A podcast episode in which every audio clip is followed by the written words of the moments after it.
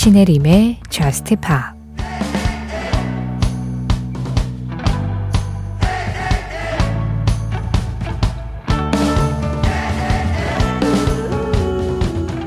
난 사랑을 포기했었어. 네가 사랑을 믿게 만들기 전까지. 마침내는 말이야.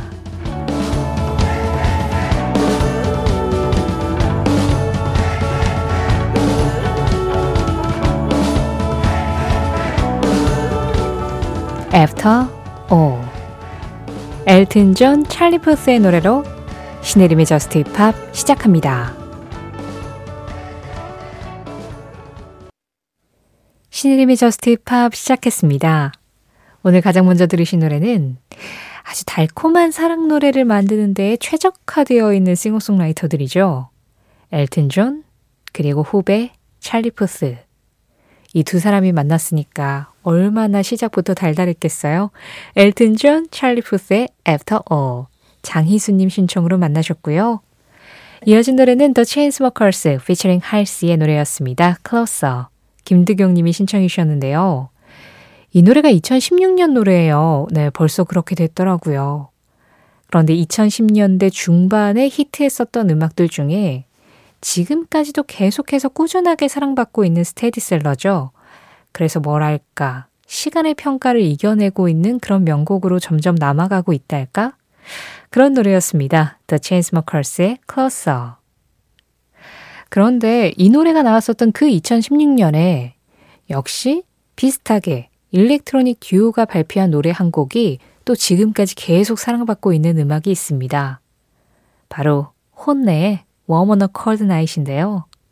더 체인스모커스도 그렇고 혼내도 그렇고 그때 당시에 가장 좀 감각적인 스타일의 음악을 들려줘서 많은 사람들에게 사랑을 받았고 지금도 그때의 대표곡이 계속해서 들리고 있죠. 이번에는 조영진 님이 신청하셨네요. 혼내의 그때 그 대표곡, 그리고 역시 스테디셀러. Warm on a Cold Night입니다. 헌내의 워머너 컬드 나잇에 이어서 지금 들으신 음악은 White Links의 Heaven on Earth였습니다. featuring Amber Lion. 이권삼님 신청곡이었어요. White Links는 루마니아의 DJ이자 프로듀서인 뮤지션 안드레이 프로단의 프로젝트 그룹입니다. 일종의 원맨 밴드로 이렇게 음악을 하고 있네요. 굉장히 상큼하고 청량한 느낌이 있는 곡이었죠. 신혜림의 Just Pop 참여하는 방법 안내해 드리겠습니다. 문자 참여 샵 8000번으로 열려 있습니다. 짧은 문자 50원, 긴 문자 사진에는 100원의 정보 이용료 들어가요. 스마트 라디오 미니로 들으실 때 미니 메시지 이용하시는 건 무료. 신혜림의 Just Pop 홈페이지 사연과 신청곡 게시판 이용하시는 것도 무료입니다. 저스티팝 공식 SNS 열려 있습니다. 인별그램 MBC 저스티팝으로 들어오시면 그날그날 방송 내용 제가 꾸준하게 매일매일 피드로 올리고 있어요. 거기에 댓글로 간단하게 참여해 주시는 것도 전부 좋아요 눌러드리고 잘 정리해 두고 있습니다. 다른 사연과 신청곡들과 함께 적당한 때 보내드릴 수 있도록 노력할게요. 김유리님, 바네사 칼튼의 A Thousand Miles 신청합니다. 오랜만에 듣고 싶어요. 처음 들었을 때나 지금이나 시작 부분이 너무 취향인 곡입니다 하셨는데요. 이 노래는 진짜 그 시작할 때의 피아노 리프가 다 있죠. 그냥 그게 탁 나오는 순간, 아, 바네사 칼튼 노래구나. 어, 사우전드 마일즈구나. 이게 뭐 가수 이름이나 노래 제목을 몰라도 우리가 라디오에서 많이 들었었던 그 음악이구나. 거기까지도 그냥 알 수 있게끔 정말 도입부를 아주 인상적으로 만들었는데 그런 노래들이 좀 있습니다. 시작부터 완전히 존재감을 드러내는 음악들. 바네사 칼튼의 A Thousand Miles도 그런 음악들을 꼽았을 때 열 손가락 안에 들어가야지 조금 우리 청취자들 입장에서는 그 리스트에 설득력이 생길 것 같아요. 그만큼 시대를 평정했던 피아노락입니다. 김윤희님 신청으로 들으시죠. 바네사 칼튼, A Thousand Miles.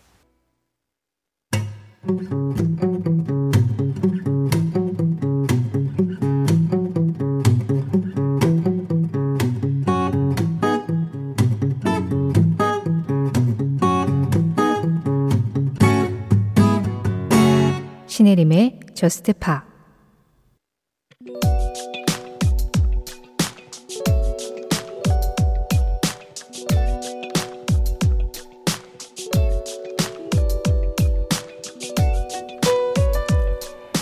2023년 5월 4일 영국의 싱어송라이터 에드 시런은 비로소 카메라 앞에서 환하게 웃었다.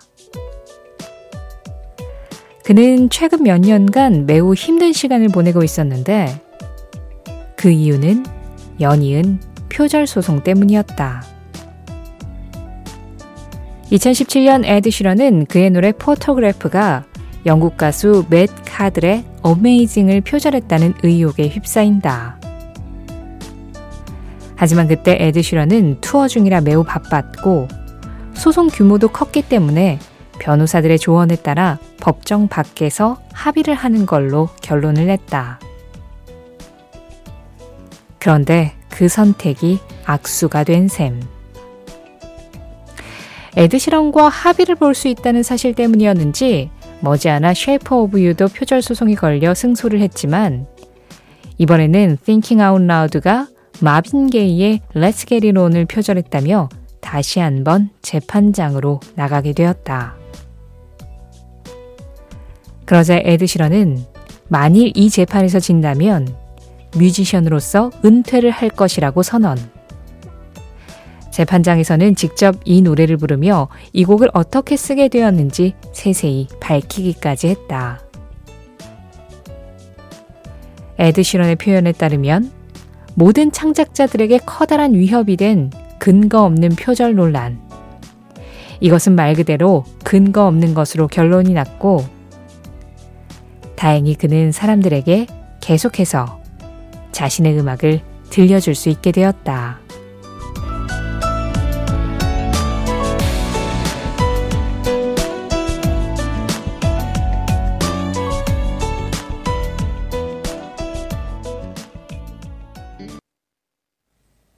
그 장면, 그 음악. 오늘은 2023년 5월 4일로 가봤습니다. 에드시런의 Thinking Out Loud와 함께 표절 소송 현장을 찾아봤는데요.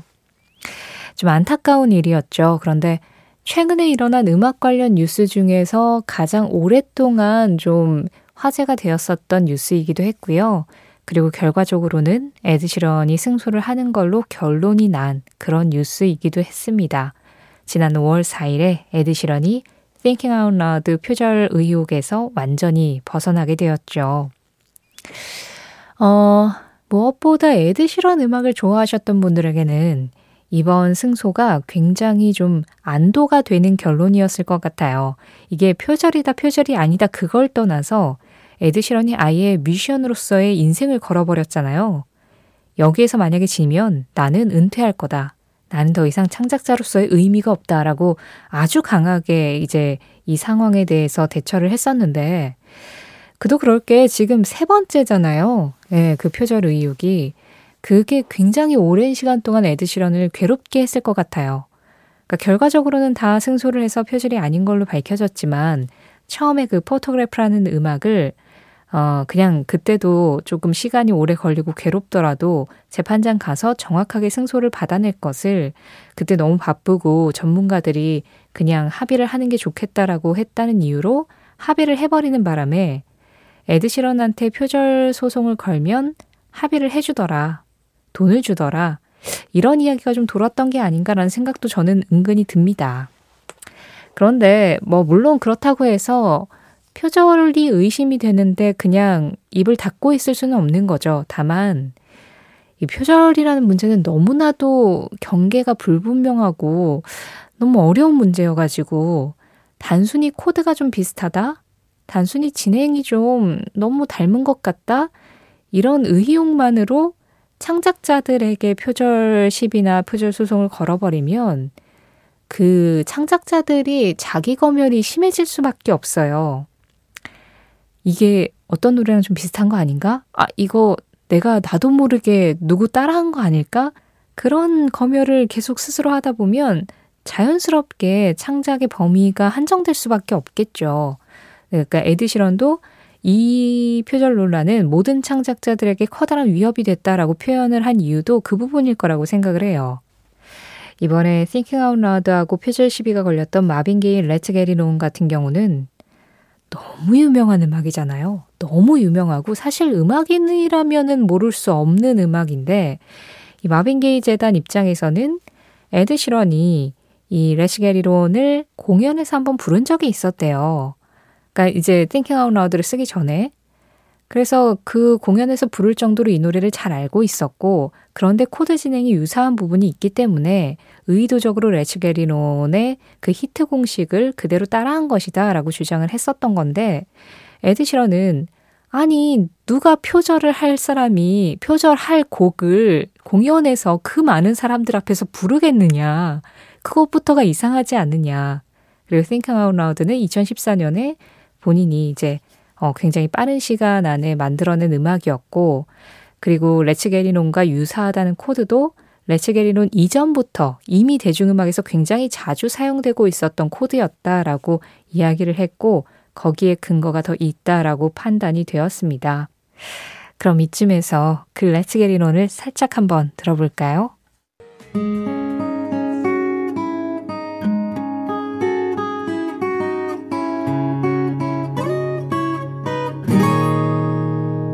신혜림의 Just Pa 노래 두 곡 이어서 들었습니다. 지금 막 끝난 이 음악은요. 0512번님이 신청해 주셨어요. 조시 터비어스의 Summer Thing 그보다 먼저 들으신 음악은 미미 웹의 Rest Train to London이었습니다. 김학균님 신청이었어요.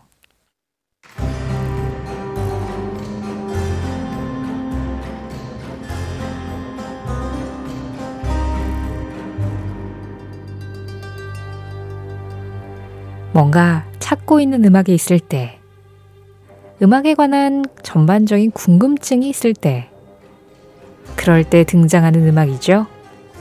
자, 이번 의뢰인은 김유덕님입니다. 2015년 안산밸리 락 페스티벌에서 밴드는 생소한데 밴드 멤버는 너무 친숙한 팀을 만난 적이 있습니다. 오아시스와 미디아이에서 활동했던 앤디 벨의 라이드라는 밴드였죠. 그때 처음 접해봤던 shoegazing 밴드 음악이 어렴풋이 기억이 납니다. 사실 shoegazing 음악이라는 장르에 대해 친숙하지가 않아요. 그래서 이렇게 문의를 남겨봅니다.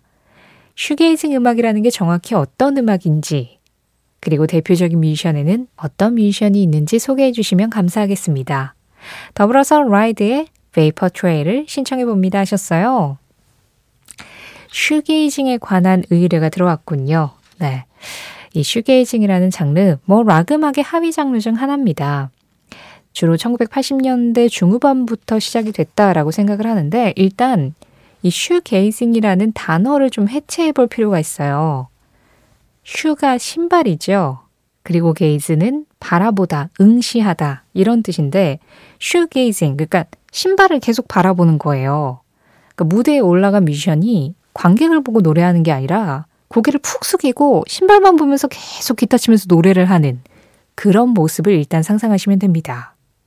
자, 그런데 관객을 보지 않고 자기 신발 내려다보면서 노래를 하면 그 음악이 약간 어떤 분위기일 것 같나요? 막 프레디 머큐리가 떼창 유도하게 에이오 하는 그런 느낌하고는 완전히 상반되잖아요. 관객들한테 마이크 막 넘기고 같이 노래하고 이런 분위기가 아니라는 게 너무 명확하게 드러나죠.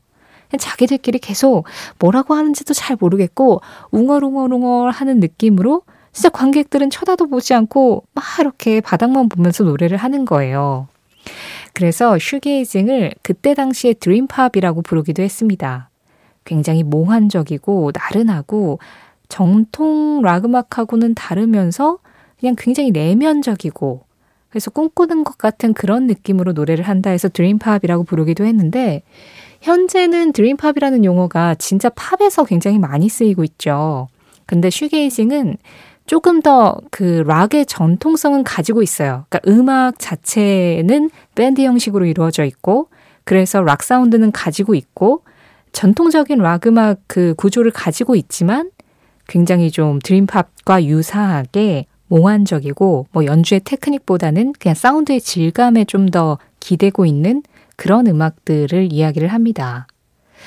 어, 그래서 이제 가장 초창기에는 콕토 트윈스나 지저스 앤 메리 체인 같은 그런 밴드들이 이제 shoegazing의 선구자라고 이야기가 됐었고요. 또 마이 블러디 발렌타인 역시 굉장히 대표적인 shoegazing 밴드라고 생각을 하시면 돼요. 그 이후에 어, 말씀하신 라이드 같은 경우도 예, 대표적인 shoegazing 밴드고 또 우리 저스트팝에서도 몇 번 들려드렸습니다. Ladies and Gentlemen, We Are Floating in Space라는 긴 제목을 가진 스피리추얼라이즈드의 음악 이런 스타일의 음악들 다 shoegazing에 들어간다라고 생각을 하시면 돼요. 그래서 이런 shoegazing 어, 그 조금 더 밴드 안에서 내밀하게 노래를 하는 이런 스타일의 음악들이 나중에 Britpop에도 좀 영향을 준 걸로 많이 알려져 있죠. 사실 우리가 알고 있는 오아시스, 라디오헤드, 블러 이런 뮤지션들은 그 이전에 좀 거대하게 락 음악을 했었던 뭐 퀸이나 레드 제플린이나 딥 퍼플 이런 스타일하고는 또 다르잖아요. 거기에 이제 슈게이징의 영향이 들어가 있기 때문이다라고 이야기를 하는데 뭐 어쨌든 간에 슈게이징 이 단어만 제대로 이해를 하셔도 그 음악의 질감이 바로 그려지실 거예요.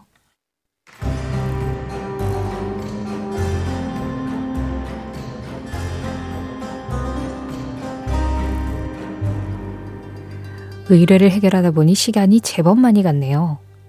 일단은 신청해주신 라이드의 Vapor Trail 이 노래 shoegazing 대표곡으로 한번 듣고요. 그리고 shoegazing의 초창기 밴드였다라고 말씀드린 콕토 트윈스의 노래 시간상 오늘은 전해드리기 어려울 것 같고 저스트팝 SNS 보너스 트랙에 살짝 올려두겠습니다. 이렇게 오늘의 의뢰 마무리해보죠.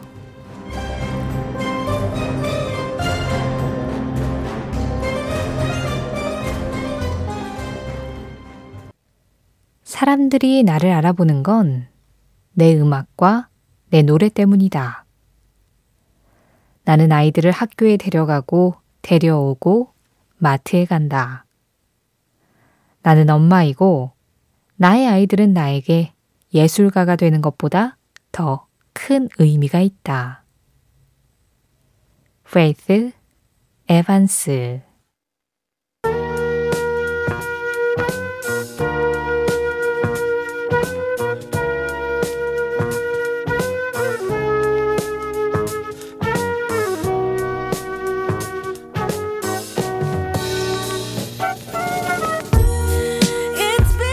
페이스 에반스의 한마디에 이어서 흐르고 있는 이 음악 최희원님이 신청해 주신 페이스 에반스의 Do Your Time입니다. 오늘 이 음악 전해드리면서 인사드려야겠네요. 지금까지 Just Pop이었고요. 저는 신혜림이었습니다.